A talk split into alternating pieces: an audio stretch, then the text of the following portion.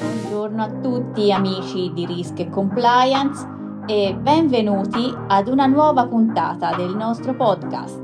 Oggi il tema che affrontiamo è il quantum computing e vorrei presentare subito il nostro ospite, Giorgio Irtino, consulente libero professionista con una lunga esperienza lavorativa nell'attività di consulenza, di formazione e di auditing e con l'assunzione di incarichi manageriali all'interno di aziende manifatturiere e di servizi.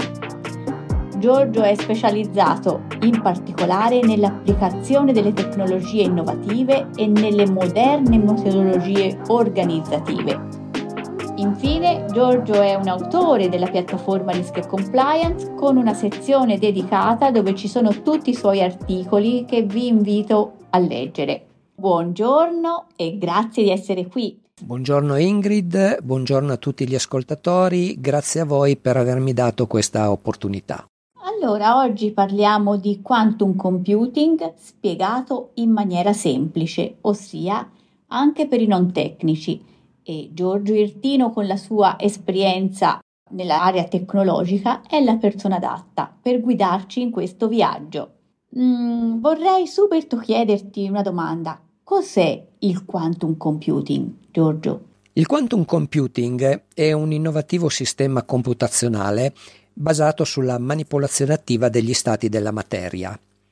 L'informatica tradizionale si fonda su principi di elettromagnetismo, in cui il bit, che è l'unità elementare di calcolo, può assumere solo due valori statici, o è 0 o è 1, o è spento o è acceso. Il quantum computing si fonda invece sui principi della fisica quantistica, dove l'unità elementare di calcolo è il qubit che può assumere infiniti stati determinati dalla combinazione lineare di 0 e di 1. È un concetto abbastanza complesso che può essere però chiarito con un semplice esempio. Prendiamo una moneta che ha due facce. A secondo di come la giriamo o è testa o è croce. Se però lanciamo la moneta facendola ruotare su se stessa, le due facce si alternano rapidamente, determinando la possibilità di essere testa e croce contemporaneamente. Ecco, nella fisica quantistica questa proprietà si chiama sovrapposizione degli stati e abilita la capacità di svolgere calcoli paralleli anziché sequenziali. Un'altra proprietà importante è il cosiddetto entanglement, ovvero il legame che può determinare lo stesso comportamento di diversi qubit. Se vengono lanciate due monete, ciascuna potrà fermarsi su testa o su croce, ma ci sarà anche la probabilità che entrambe si fermino sullo stesso risultato e questa probabilità cresce in presenza di un legame che può manifestarsi anche a distanza. Ecco, tutte queste proprietà applicate ai computers determinano un aumento esponenziale della capacità di calcolo, aprendo la strada per la soluzione di problemi complessi finora ritenuti irrisolvibili o risolvibili in tempi estremamente lunghi. Ecco, mi colpisce molto in questo tuo discorso che il qubit ha una proprietà particolare, ossia di essere contemporaneamente 0 e 1. E penso che il nostro cervello abbia delle difficoltà ad accettare questa contemporaneità, perché non segue una logica che il nostro cervello oggi riconosce. Tu che ne pensi? Sì, siamo, siamo talmente abituati oh, con l'informatica tradizionale a ragionare in termini sequenziali che magari ci viene un pochettino più difficile, ma dobbiamo tener conto che in realtà il nostro cervello è, è strutturato per lavorare in, in multitasking, è strutturato per gestire più problemi in parallelo, quindi eh, il nostro modo di pensare è sicuramente più vicino eh, al quantum computing che non all'informatica tradizionale. Dobbiamo semplicemente riabituarci e rientrare in un'ottica diversa da quella che abbiamo usato fino a questo momento. Ecco, mi incuriosisce ora sapere da te in quali ambiti si può applicare il quantum computing? Eh, grazie alle caratteristiche di cui parlavamo prima, il quantum computing è una tecnologia particolarmente adatta per affrontare problemi complessi caratterizzati da numerose variabili, da vincoli, da correlazioni. Per cui, scusa se ti interrompo, per una precisazione per i nostri ascoltatori. Le caratteristiche di cui parli sono la proprietà di essere contemporaneamente 0 e 1 e la proprietà dell'entanglement. Assolutamente sì. Ecco, e come si può utilizzare allora il quantum computing nella pratica? Ecco, i principali casi d'uso che si stanno sviluppando eh, sono proprio sulle tematiche che possono sfruttare appieno queste potenzialità. Eh, una di queste tematiche, per esempio, è l'ottimizzazione delle prestazioni di servizi o di prodotti. Eh, facciamo un esempio nell'ambito finanziario, eh, può essere la gestione dei portafogli di investimento, che è un'attività eh, molto, molto complessa, molto articolata. Una seconda tematica eh, consiste nella simulazione di processi tecnologici e di scenari gestionali e rimanendo sempre nell'ambito finanziario che si presta bene a questo genere di applicazioni possiamo pensare agli stress test per la prevenzione dei default. Poi ci sono altre tematiche che riguardano il potenziamento delle tecnologie informatiche trasversali come il machine learning e le applicazioni di intelligenza artificiale o come la cyber security. Per quanto riguarda i settori in cui il quantum computing può fornire un contributo determinante, sicuramente il, il, più maturo è proprio quello dei servizi finanziari, spinto dalla leva dell'interesse commerciale. Seguono poi la chimica, la farmaceutica, la biomedicina, dove invece la leva è la ricerca scientifica finalizzata al miglioramento delle condizioni di vita. Poi ancora possiamo avere il polo dell'elettronica, dell'informatica, e dell'aerospaziale che è caratterizzato da un elevato tasso di complessità tecnologica. Ma anche il mercato automobilistico si sta interessando al fenomeno del quantum computing per sostenere le sfide epocali con cui si deve misurare, come quelle della transizione energetica e della guida autonoma. Ecco, un tema molto affascinante questo del quantum computing, soprattutto in vista delle prospettive di sviluppo che si aprono. Ehm, ti vorrei chiedere, ci puoi fare qualche esempio di applicazione nel settore della finanza in particolare? Certamente.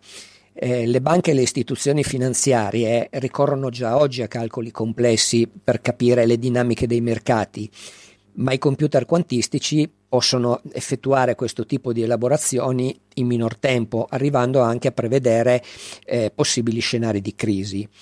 Nel campo dei calcoli per la concessione dei prestiti, per l'ottimizzazione dei portafogli, i computer quantistici promettono più precisione nelle valutazioni del merito creditizio e dei profili d'utenza, rendendo possibili analisi più approfondite e decisioni più personalizzate.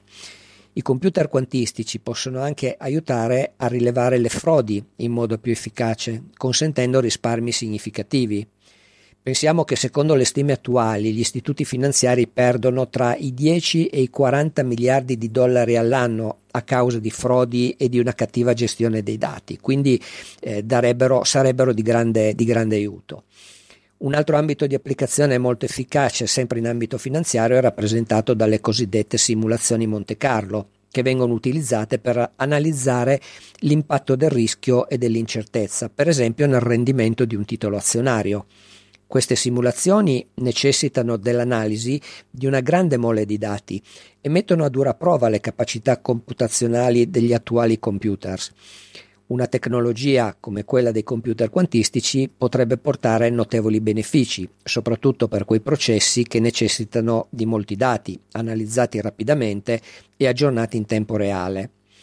Quindi proprio in base a queste caratteristiche, secondo un recente report di McKinsey, uno dei settori che potrebbe trarne maggior giovamento è quello del trading applicato alla gestione di fondi speculativi.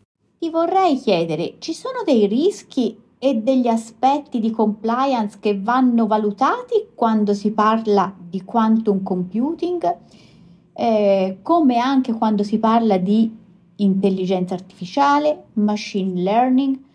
Cosa ne pensi? Quali rischi vedi e quali aspetti di compliance dobbiamo tenere presenti? Eh, le nuove tecnologie in generale aprono degli scenari di rischio. Eh, quella del quantum computing in particolare eh, si apre degli scenari molto complessi sia in termini di security che in termini di compliance. Proprio per le sue caratteristiche di funzionamento, questa tecnologia rappresenta al tempo stesso un formidabile strumento di violazione e di protezione dei dati. Ovviamente dipende, dipende da chi lo usa, no? dipende dal punto di vista da, da cui guardiamo la, la tematica. Gli attuali sistemi di crittografia ehm, diventano facilmente decifrabili. Eh, proprio eh, grazie a, a, eh, al, al quantum computing e a chi lo vuole utilizzare in modo fraudolento, ma possono anche essere sostituiti sempre grazie al quantum computing con nuovi algoritmi di calcolo molto più sofisticati e blindati. Settori a rischio sono quelli in cui la protezione dei dati è prioritaria, come le transazioni economiche, i segreti industriali, le operazioni militari, i sistemi sanitari, ma anche lo stesso funzionamento del web verrà messo in discussione soprattutto nei contesti che fanno un uso spinto della crittografia, come il metaverso, come la blockchain, come le criptovalute. Quindi da tutto ciò... Eh, scusami, mi metto nei panni dell'utente. Allora ehm, anche le nostre password dovranno essere rivisitate in ottica eh, del quantum computing. Ci sarà pericolo che possano aumentare le frodi? C- beh, c- certamente sì, ma teniamo conto che eh, eh, il quantum computing, eh, l'utilizzo fraudolento del quantum computing punta sicuramente a dati ben più protetti ben più eh, importanti di quelli che possiamo avere noi nei nostri, nei nostri computer. Però certamente eh, una, una, maggiore attenzione anche a, agli aspetti dell'informatica, diciamo, personale e aziendale eh, è, è, necessaria perché comunque questo sviluppo di, di tecnologie, come anche quello dell'intelligenza artificiale, pone sempre di più un problema di eh, protezione dei, dei, dati, dei dati personali. E poi c'è l'aspetto della regolamentazione, mi immagino. Certamente c'è l'aspetto della, della regolamentazione. La necessità di definire una regolamentazione è già stata invocata a seguito della forte diffusione dell'intelligenza artificiale che è già come dire una realtà consolidata, mentre il quantum computing è ancora una realtà in evoluzione. Quello, quello si, di cui si sente la necessità è una Digital Regulation Governance universale che tenga conto degli impatti generati da tutte le tecnologie emergenti eh, sotto i profili etici, giuridici, economici e sociali, andando oltre ai singoli interessi nazionali e garantendo sia l'uso responsabile che il diritto alla fruizione da parte di tutti. Ecco, un primo passo in questa direzione è stato mosso dal World Economic Forum che ha recentemente organizzato un tavolo di lavoro sul quantum computing per cercare di delineare i principi di sviluppo e di governo della tecnologia condivisi con tutti gli stakeholder di riferimento. Ecco, quando si parla di regolamentazione, personalmente penso più a dei principi piuttosto che a delle normative ben definite. È una mia opinione, perché il rischio, secondo me, è che la regolamentazione ben definita viaggi in qualche maniera in arretrato rispetto allo sviluppo tecnologico, così che prima che la norma è pronta, la tecnologia l'ha già superata. Tu che ne pensi della regolamentazione? Vedi una regolamentazione di principi o sei più favorevole ad una regolamentazione normativa ben precisa. Ci vuoi dire la tua idea? Ma allora, eh, sicuramente bisognerà procedere per gradi. Eh, io personalmente partirei da una regolamentazione per, per principi, come, come dicevi tu, perché intanto bisogna cominciare a mettere dei paletti, no? stabilire dei principi universali a cui tutti si debbano attenere eh, per fare in modo che l'uso della tecnologia sia, sia, corretto e sia democratico, fra, fra virgolette. Eh, arrivare poi ad una eh, regolamentazione più precisa, più eh, diciamo eh, anche sotto gli aspetti eh, giuridici è un secondo passaggio che ovviamente è molto legato poi agli utilizzi di cui, eh, di, che, che, della tecnologia si fa nei diversi ambiti applicativi. Eh, quindi sono, sono, sicuramente due aspetti, due facce della stessa medaglia eh, che vanno presi in considerazione, ma con una sequenza che parte prima dai principi più, più generali, più, più etici, eh, e per poi arrivare a quelli più tecnici e, e legati appunto alla, alla, pratica quotidiana. Ecco, no, non a caso qui eh, mi, mi, piace ricordare che mh, Poco, pochi giorni fa, soltanto nelle settimane scorse, eh, il, il, Comitato Italiano per, eh, per l'intelligenza artificiale eh, è stato nominato come, come presidente eh, un, un, sacerdote, no? padre, padre, Benanti, eh, e questo secondo me è mm, emblematico no? Del, della necessità di cominciare a, a, dare, a stabilire dei, dei, principi universali per l'utilizzo di queste tecnologie, per, per poi arrivare, ovviamente nel comitato insieme a lui ci sono anche molti tecnici e questa presenza di tecnici qualificati servirà sicuramente poi a fare il passo successivo e andare a stabilire delle, delle regole più dettagliate e più precise. Grazie per questa tua precisazione. Allora, per riepilogare, il quantum computing è un'industria che si sta sviluppando e ovviamente c'è bisogno da un lato di finanziamenti e dall'altro di studenti e ricercatori che si concentrino su questi temi e portino avanti le ricerche. Mm, come si sta sviluppando l'industria del quantum computing? Puoi dirci qualcosa? Certo, eh, allora possiamo dire che nonostante le aspettative siano molto alte e le sperimentazioni finora condotte confermino le enormi potenzialità di questa tecnologia, ad oggi il quantum computing ancora, può essere ancora considerato un fenomeno prototipale, lontano da una piena maturità che ne consenta un uso diffuso, accessibile e proficuo. I qubit sono elementi instabili per loro natura e quindi soggetti ad alterazioni che possono determinare errori di calcolo, dalla cui mitigazione dipende in buona parte il futuro successo di questa tecnologia e su questo si sta concentrando in questo momento buona parte della, della ricerca, quindi rendere affidabile la tecnologia. Eh, a livello globale il settore è trainato da investimenti pubblici che hanno innescato comunque uno sviluppo, eh, lo, lo sviluppo di un mercato molto vivace che vede tra i protagonisti università, centri di ricerca, aziende che producono hardware dedicato, aziende che sviluppano applicazioni software specifiche e aziende che utilizzano queste applicazioni generando i casi d'uso necessari per validare i sistemi. Il giro d'affari globale legato al quantum computing si è attestato intorno ai 900 milioni di dollari nel 2023, con un trend per i prossimi anni previsto in forte crescita. Ma per creare le condizioni ottimali di sviluppo e di affermazione definitiva di questa tecnologia non bastano solo gli investimenti economici, bisognerà tenere conto anche di altri fattori determinanti.